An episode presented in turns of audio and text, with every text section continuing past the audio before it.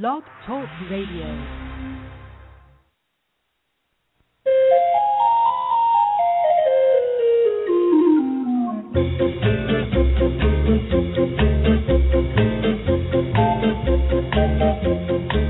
Good morning, pet people, and welcome to the Pet Place Radio Show.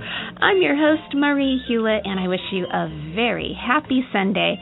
I know that weekends are busy for everyone, so I truly thank you for carving out a little time for our show. This morning, I've asked Pat Wright from Ferrets Anonymous to make a return trip to the Pet Place to give us some updates on how ferret legalization in California is progressing and how everything went with the environmental impact report that was submitted to the state for evaluation. It's all very interesting, and for ferret owners who are living secret lives out there, it's imperative to know what's going on and how we all can work together to try and make these little guys legal in our state. Then, after our halftime break, Judie Mancuso from Social Compassion in Legislation has some very disturbing news about a new law that's being considered that would make video or photographic documentation of cruelty at factory farms and agricultural sites illegal. It's a clear cut case of meat industry lobbyists making their moves on our elected officials at the cost of animal suffering, and no one should sit back and passively allow this proposed legislation to pass. This and more are coming right up, so stay tuned to the Pet Place on K Mozart, and we'll begin after a very quick message from the station.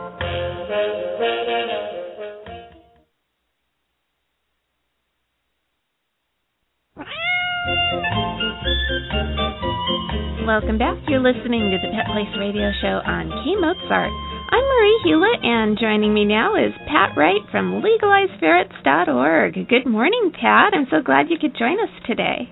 Thank you, Marie. I appreciate the invitation. I really love your organization. I know you've been fighting for so long to Yeah. legalize ferrets in California, and I know there are a lot of ferret owners out there who who are basically lawbreakers who really shouldn't be because they just have, you know, cute little pets that they love. So tell me, what's the history? Let's remind everybody if they don't already know. The history of the ban. Um, back in the 1930s, the California, I can't remember if it was the legislature or the commission, um, just lumped all ferrets together as wild animals. And this was before you know, pet ferrets uh, were popular. Um, so it's just a uh, misclassification. Domestic ferrets are not wild animals, Mm-hmm. and therefore they shouldn't be part of the ban. It's as if they lumped, um, you know, dogs, you know, with wolves and, and said all are wild. Right. quite a difference. And and California is only one of two states that makes ferrets illegal. What's the other state? Is that Hawaii? Hawaii is the other state. Okay, well that kind of makes sense. They're they're pretty strict with their animal regulation. But I understand that you have actually given the state of California an environmental impact report of some kind to show that that ferrets really will cause no problems here and and what happened with that? Well, back in 2000, the uh, commission said they were not going to proceed with ferret legalization until the proponents agreed to fund an environmental impact report. Um, you know, And that was very expensive too. I remember our conversation about that. Well, we thought it would be, and and when they the bill Arnold Schwarzenegger vetoed, which would have called for an environmental impact- impact report if you know initial study said there was any risk of anything bad, um, they budgeted a quarter million dollars. But when you take in consideration everything that does not apply, which is most of the issues, we got it done for something over thirteen thousand. We presented it to the Fish and Game Commission, and they said it was not complete without a CEQA checklist, California Environmental Quality Act. So we spent another three thousand dollars on a CEQA checklist, which is just forms, uh, and then they have refused to read it. And On what basis? Oh, they don't have time. But they did issue a statement that it was not scientifically valid or thorough enough. Really? Um, without without reading it, they could make that determination. yep, no one has ever read it. We have the proof. So we are investigating a lawsuit right now. It's a due process lawsuit I hope to have an answer back from an attorney, um, and, and seeing if we can proceed. Because the whole thing is it's very unfair, and it's not the way that you know that I was raised that this country operates. Wow. So you had this environmental impact report completed. I'm assuming you had scientists involved in the process who who completed the whole survey using scientific method. Right. And what's what's the complaint? Why are they saying it's not scientifically valid? Oh well, we can't. I mean, there's no. That's all they'll say is that it's not thorough or scientifically valid. It was done by Sacramento State University. It was not done by a ferret proponent. Um, you know, it, it meets all the guidelines. Uh, if it weren't political, it would have gotten a negative declaration, meaning that you know they could proceed uh, that there are no grounds for concerns as far as ferrets. And you know, really, the 48 other states and all the other countries make the perfect laboratory. You know, feral ferrets cannot exist except on island ecosystems where there's plenty for them to eat and nothing to eat them. Uh huh. So, So I don't understand. Why is California digging its heels and why are they so anti ferret? well, years ago when we started, one of the state senators explained it to me is that they have the power and we don't, and that's all that matters. But it doesn't make any sense. No, it's I'm just bullying. confused. So, I mean, why would anyone care when we have all these real serious issues here in California revolving around budget and crime and education? Why does anybody in our political system say, well, I'm going to make sure ferret owners can't ever have ferrets legally? Well, that, that's not what they're doing. They're just afraid to move on the issue. Um, so it's better to leave it alone, and that's the problem is we can't get any traction. Um, you know, for a politician, to stick his neck out or her neck out for us, they would be ridiculed. You know, as as California sinks into more debt. Mhm. You know, here is some person worried about ferrets. And the Oh, press is the press is kind of mean when it comes to that. Well, that's crazy because, well, pets and people are important, whether or not lawmakers will admit to that. But the fact is that when people have pets, they're happier, they're more stable, they're mentally well. So to say you, you all these people in our state who have ferrets, we're going to go ahead and continue to make you live in fear that your beloved pet can be impounded and shipped out of the state at any time. There's no enforcement of it. Well, so I do know that occasionally when ferrets get loose and they end up at shelters, shelters really don't have any recourse other than to send them out of the state to to rescue. Well, often they go out the back door. you With think no so? record. oh gosh. Well, you know, I hope that's the case, but but being affiliated with a number of shelters, I have seen a few very sad stories where people Oh, had yeah. to lose their ferrets. In fact, recently at the Irvine shelter, a ferret was impounded and it was shipped to Arizona and the owner who really, I mean, they could have taken the ferret if if everybody did ship it out the back door. Right. or not not officially counted into the shelter. They had to pay to go and have the animal shipped to Arizona and then secretly shipped back to California and there was a lot of expense involved in that and Oh, truly.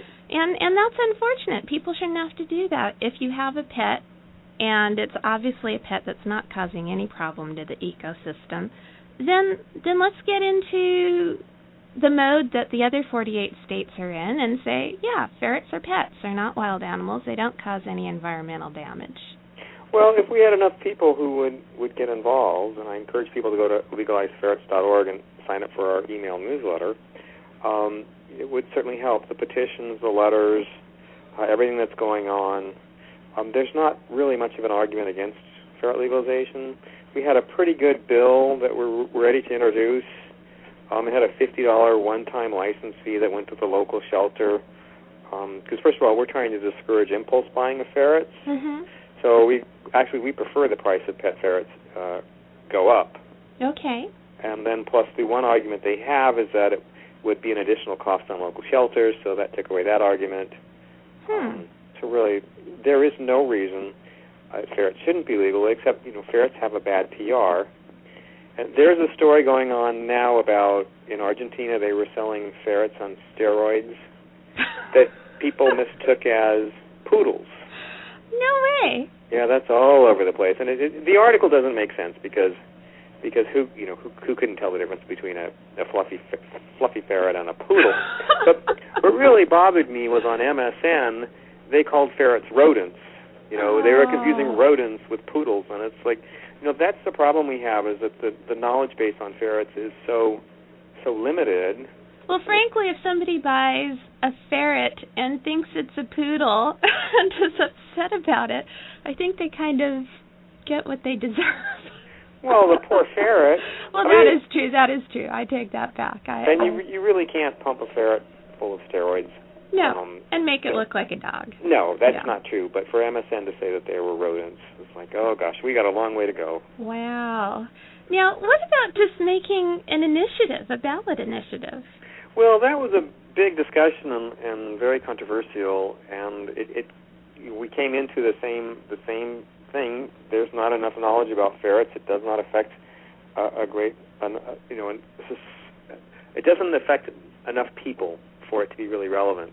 Hmm. Um, I don't know if I agree with that or not because every pet store that I've ever been into has an entire section for ferret supplies, ferret care, ferret toys, ferret cages. So clearly there's a lot of people out there buying ferret paraphernalia. True, and they're not being bothered really by the state unless your ferret gets out. Um, you know, enforcement has has been pretty nil for the past five years. Um, we came pretty close to getting a, a legislative sponsor this year.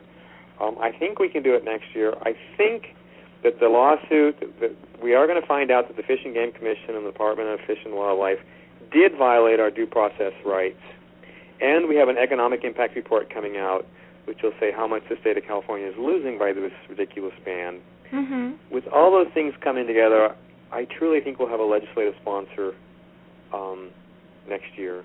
Wow, that's fabulous. If enough people help, By going to your website, which is legalizeferrets.org. Oh, that's an easy one. Yes, it's right there. I know you guys had a lot of high hopes when Arnold Schwarzenegger was the governor because he had previously indicated that he would support legalization of ferrets, and, Yes. and that kind of all fell to pieces. How's our current governor? Well, he's going to be advised, like we were told by various members of the uh, legislature, that the Fish and Game Commission will advise him to veto any ferret bill, and that, that Governor Brown would have a hard time um, ignoring their advice. Wow. But we didn't even get that far. Uh huh. Um, but you know, I think we can deal with that issue if this issue moves through the legislature. Enough enough discussion will will occur that people realize that you know, ferrets have not posed a threat anywhere where they've been introduced, except in New Zealand, but to a much minor extent that that's claimed, and also the Shetland Islands. You know, Okay. island ecosystems. Right. So right. California is not an island ecosystem. Absolutely not. Well, Pat, I hope you continue to fight for these little guys and that the next time you come on the Pet Place, you'll have great news for all of us. So thanks for being on the Uh, show today. well, thank you so much. We need to take a super quick break now, but when we return, Judie Mancuso from Social Compassion in Legislation has some terrible news about a new law being considered by our state representatives that would actually criminalize people for vid- videotaping or photo documenting cruelty to animals in the farm setting. This is information that you really need to act on, so don't go anywhere because we'll be right back with more of the Pet Place here on K Mozart.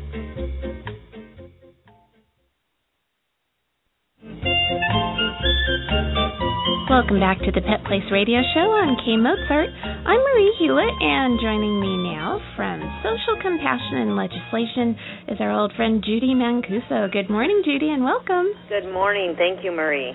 I am so glad that you're uh, making some time for us. I'm I've been hearing a lot of stories about a bill that is pretty disconcerting called AB 343 that is making its way through our California legislature, and I was wondering if I could get your take on that.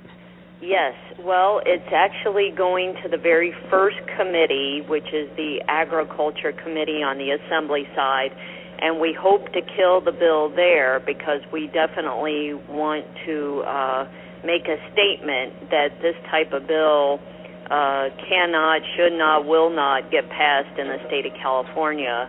Uh, and this is a whistleblower bill, basically, that would make it illegal for somebody to videotape or photograph animal cruelty in the agricultural setting?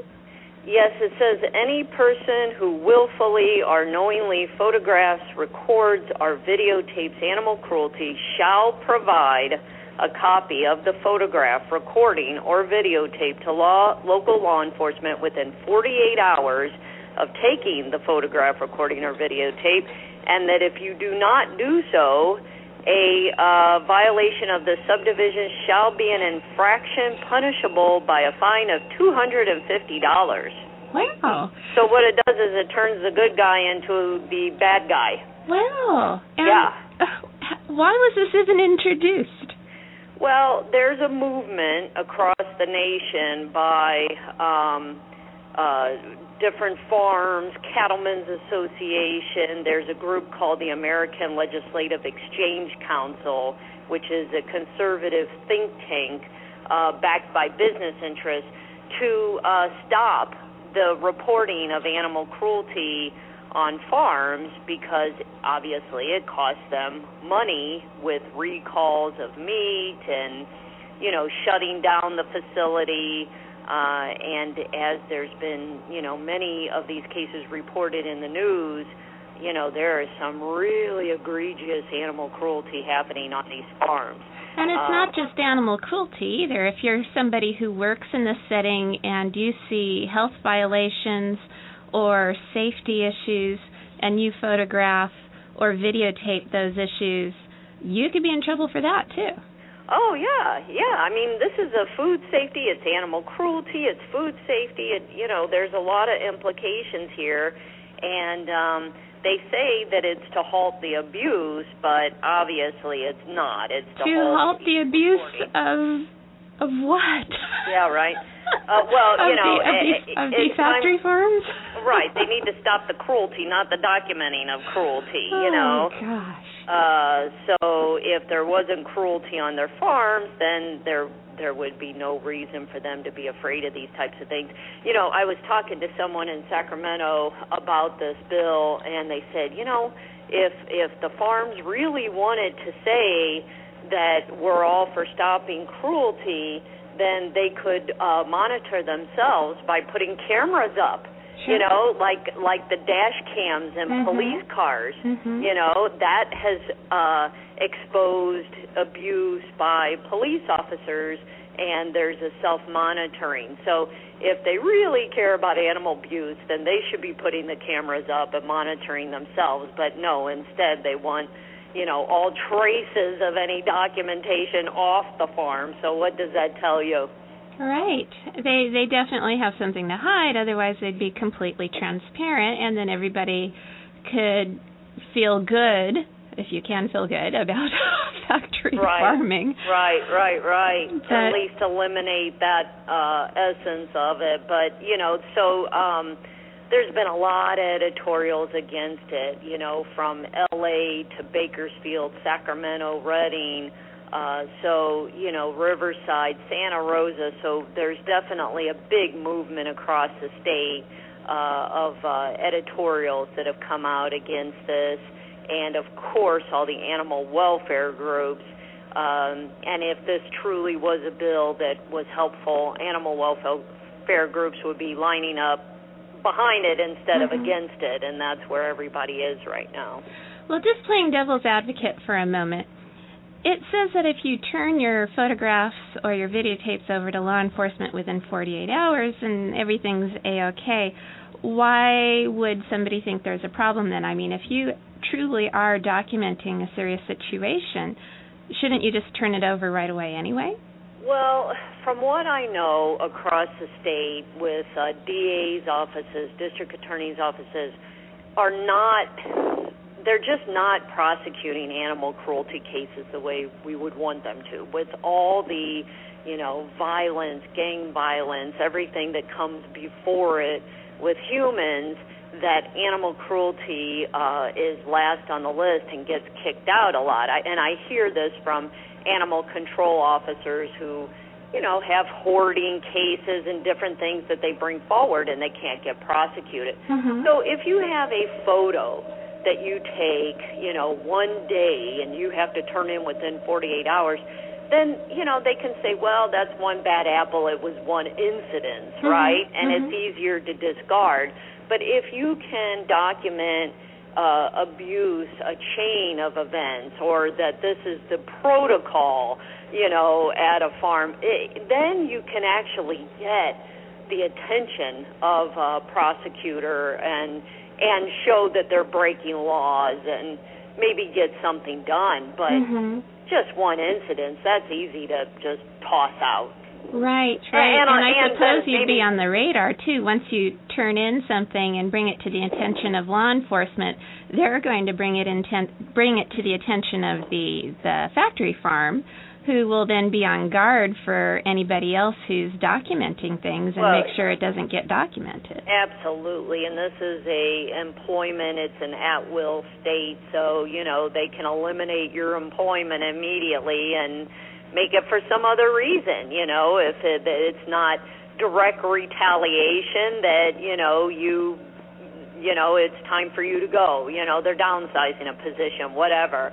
So um, of course, people would be um, afraid. You know, and that's what this is set up to do: to intimidate and uh and then also you know this violation now it was originally a misdemeanor and a five hundred dollar fine Wow. and they changed it to an infraction and Mhm. a two hundred and fifty fine Okay. uh you know so they they've already been getting pushback on this bill and and we really hope that you know uh come April 17th on the hearing that you know there's just a a, a groundswell of opposition and and it gets pulled and eliminated So, how can our listeners help? What would you recommend that they all do if they wanted to get involved and and stop this in its tracks?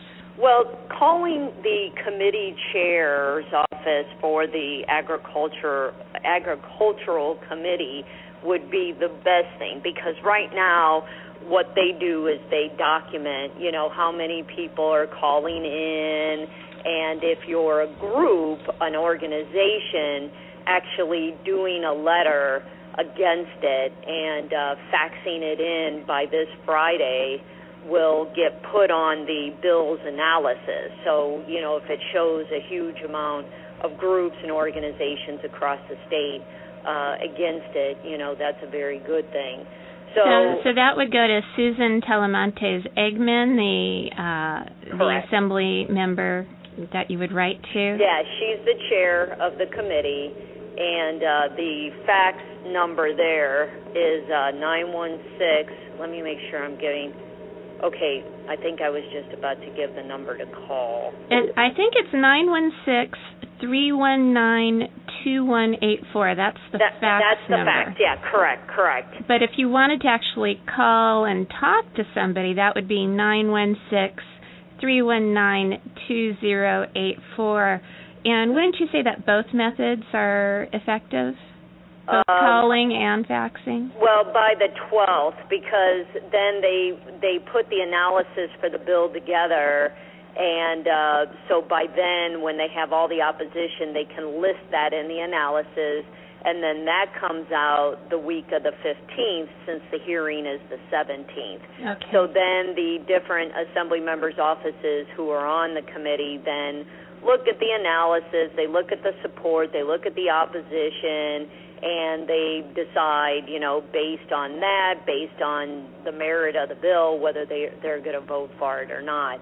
And you know, and some of these members are being fooled that you know, oh, this is a good thing. It's about exposing it, uh, animal cruelty, and uh, we're trying to tell them no, it's not. It's actually to chill the process, not right. to help process. Right. And if there is a problem with these cases getting prosecuted because our district attorney's office is concentrating on criminal activity towards people, then really one of the best ways that we have as animal advocates to combat cruelty in industry is to post on social media. Mm-hmm. And if you're you're making posts rather than turning your videos in, potentially if this law passes, you're going to be a criminal. Yep, you're a criminal. Absolutely. Judie, well you always have such amazing information. I I really thank you for being on the show today. Thank you, and I want to thank your audience for taking action on this as well, Marie. Thank you so much. Definitely. It's time to take our last break of the morning, but when we return, be ready for Pet Place news and events here on K Mozart.